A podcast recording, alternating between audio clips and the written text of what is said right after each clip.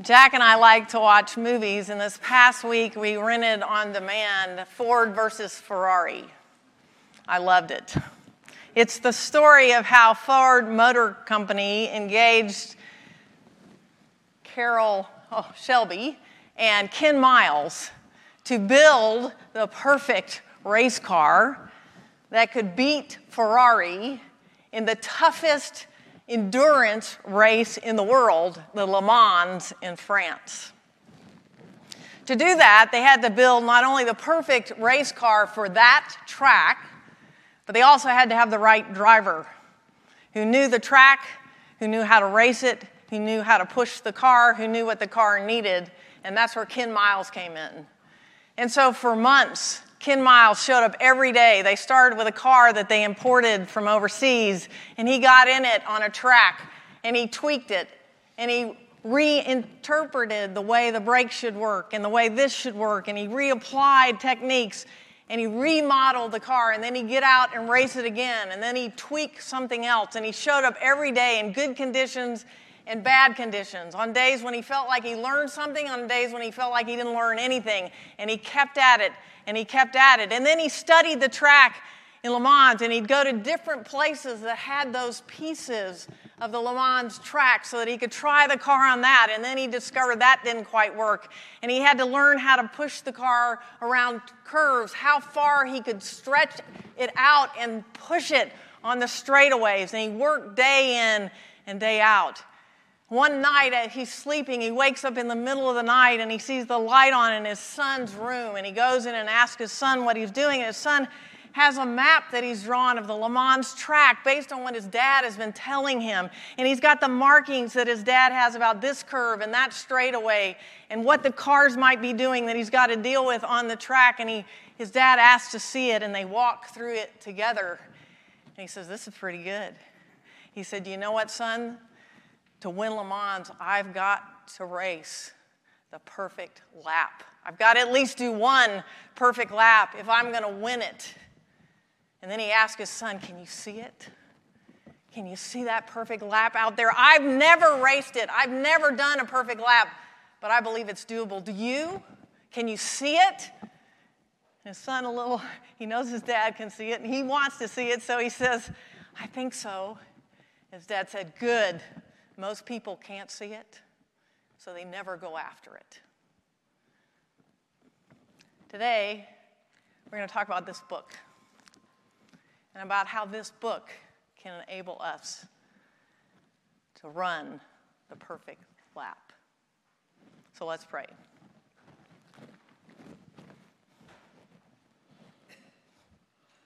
God, we want to run with patience the race that is set before us looking unto Jesus, the author and finisher of our faith.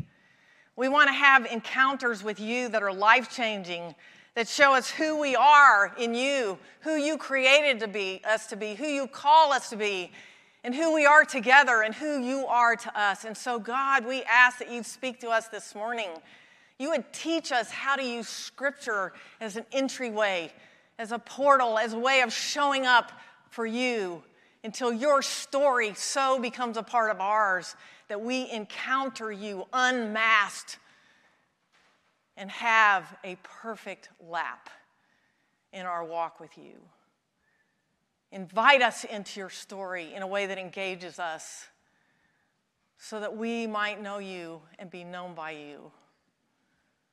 We ask it in the name of Jesus. Amen. So, our psalm for today says that those who walk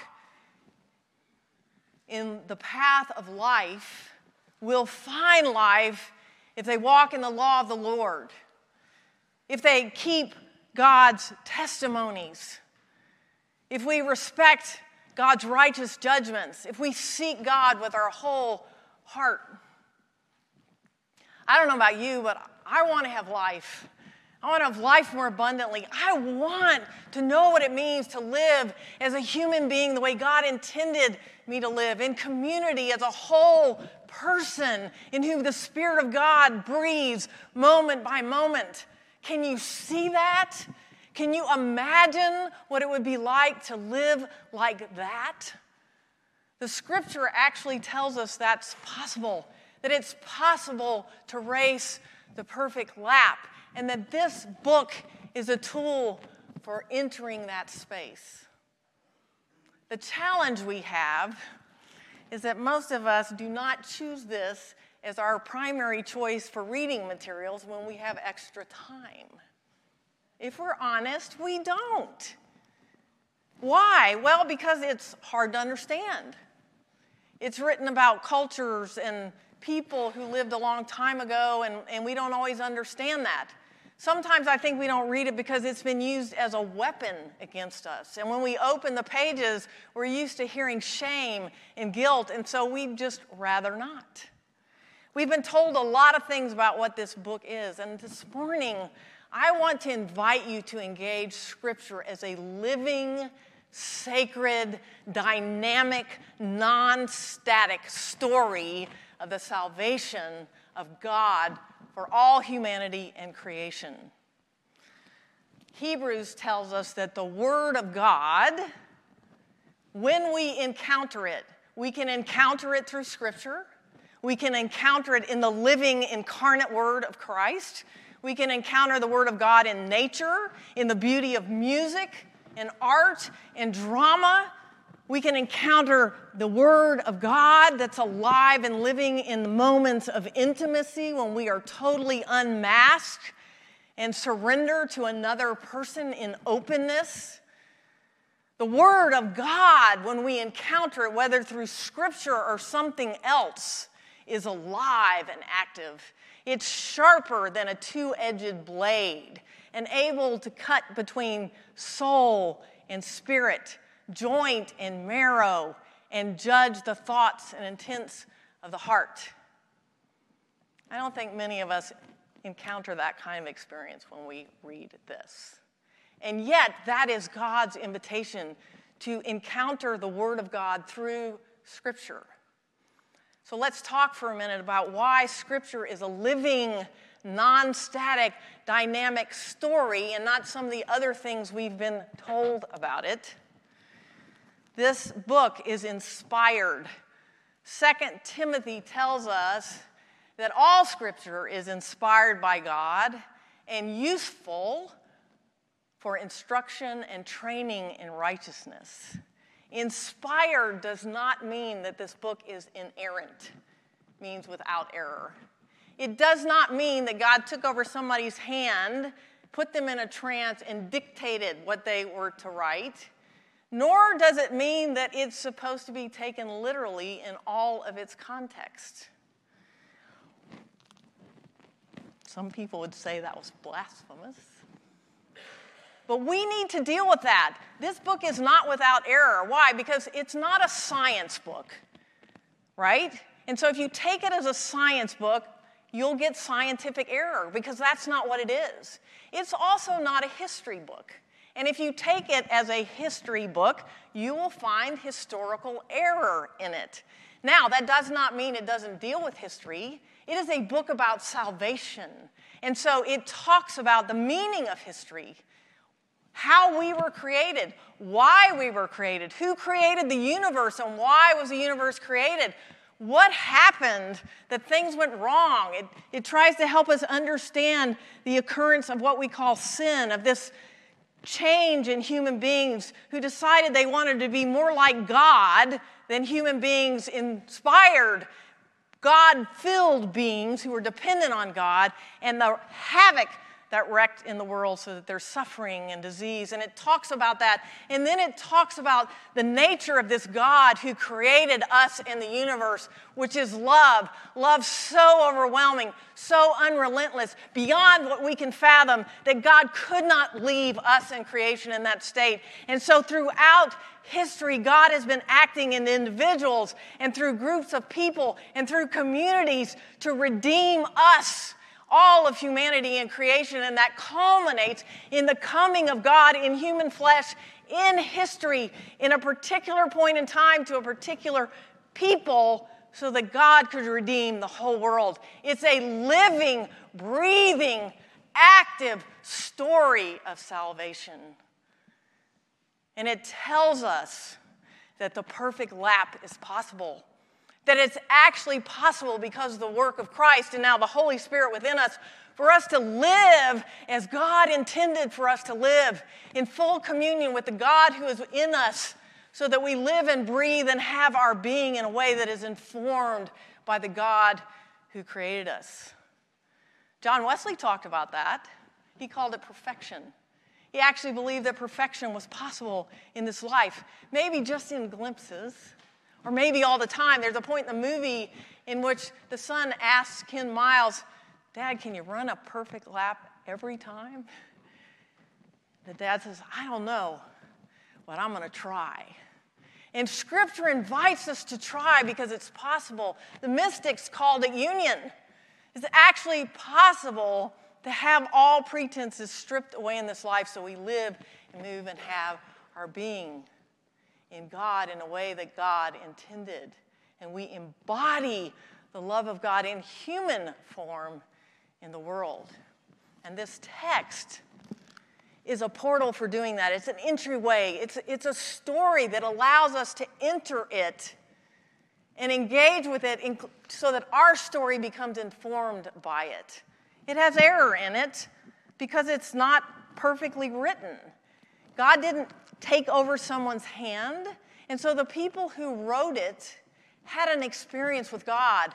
They had a moment of a perfect lap in which they encountered the living God in a way that was transformative. And so they try to put that in language that human beings can understand. And anytime you're dealing with the transcendent, with the ineffable, you limit it because human language cannot fully describe or contain the divine. And so we speak in metaphor, we speak in sacred story. This is not a science book, it's not a history book, it's also not a rule book. It's a living story about salvation. There are some rules in it. There are some commandments with general application, like the Ten Commandments love God and love neighbor. If you look at them, that's what they're all about. There are also some rules like purity codes and household codes and ways of creating community after having come out of a slave context that are specifically designed for that track, for that community, because of particular needs of that community. They're also encased in the understanding of that community in terms of their knowledge at the time. So to say that those rules are the ordinances of God for all people is to misuse and misunderstand this text.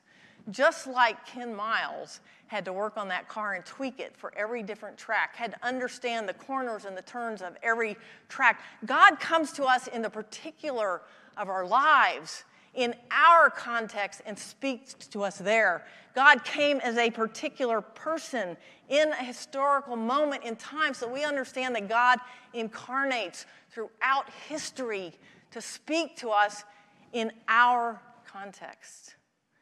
So I invite you to engage this book not as science, not as history, not as a rule book, but as a living, sacred story that is alive, that adapts, that changes. Well, how do I get that?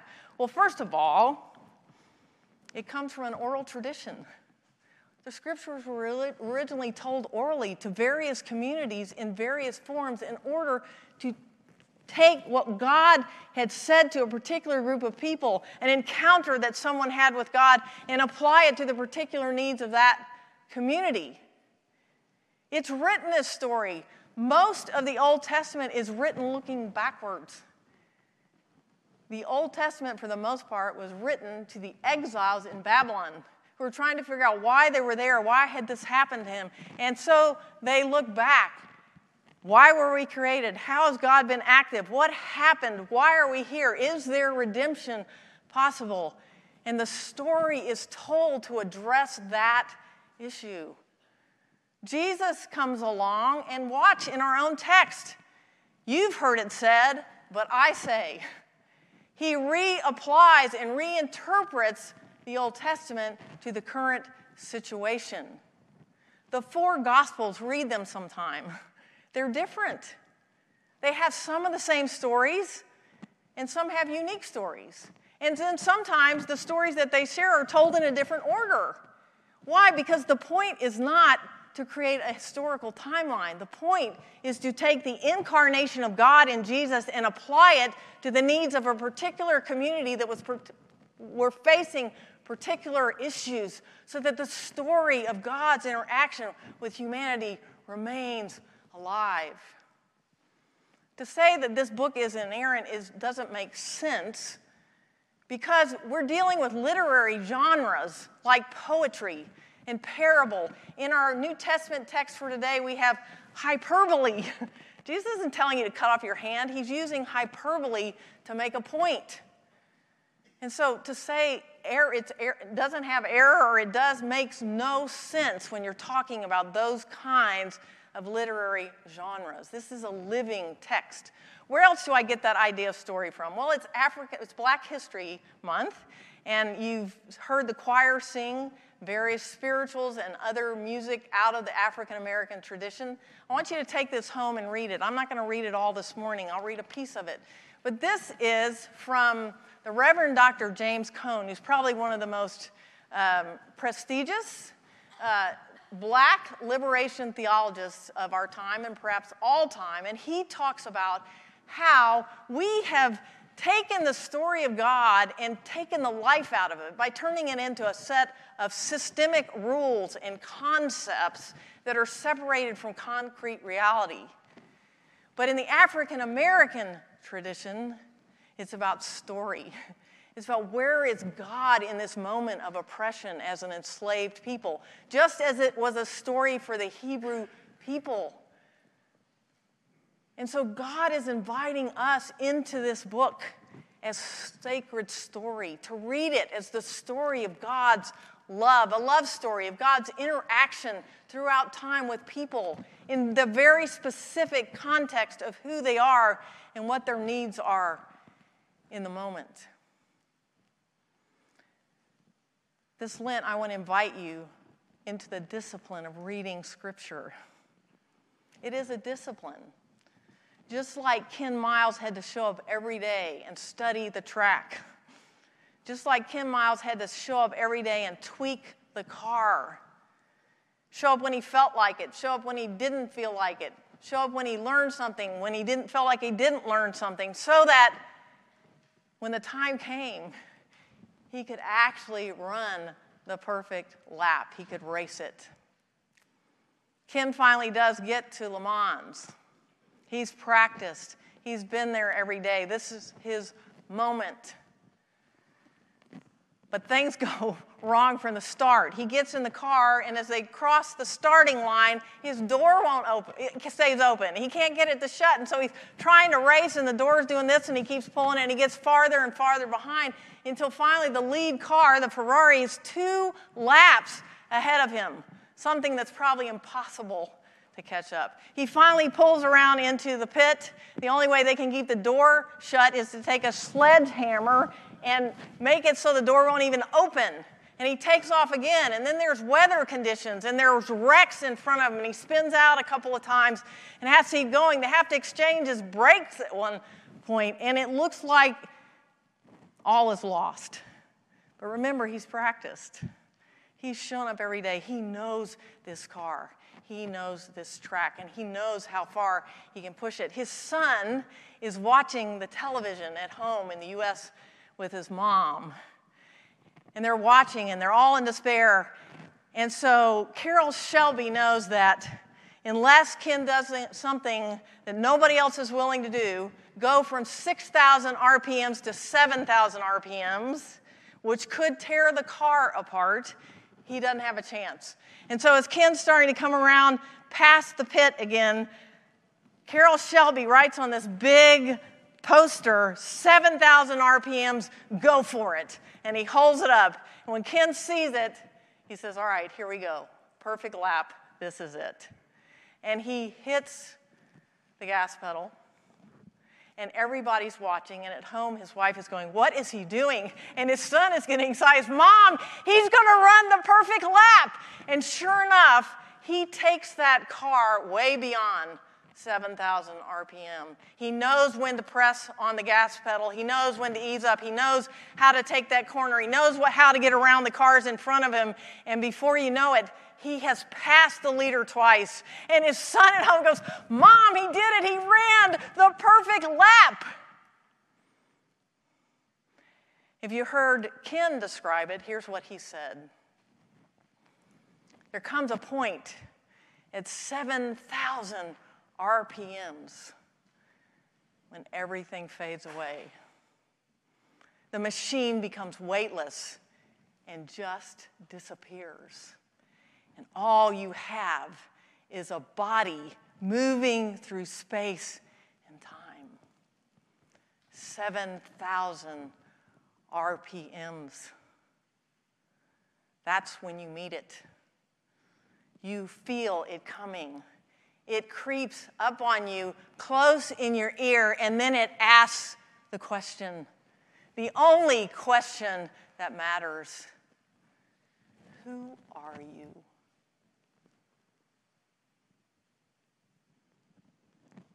God is inviting us into God's sacred story because God wants us to race a perfect lap, to prepare ourselves, to study day and night, to dig deep, to show up even when it feels like nothing's happening, and invite God's story to become our story. And there will come a moment, 7,000 RPMs, when we are stripped of all of our pretenses when we see God face to face, when we see ourselves and one another, even if just for a single lap, and we know the answer to that question of who we are and who God is and who we are together.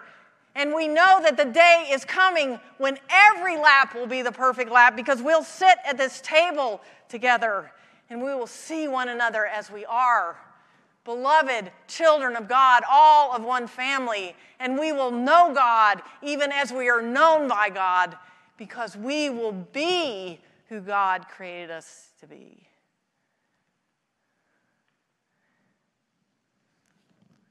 The perfect laugh. Can you see it? Go for it. Amen.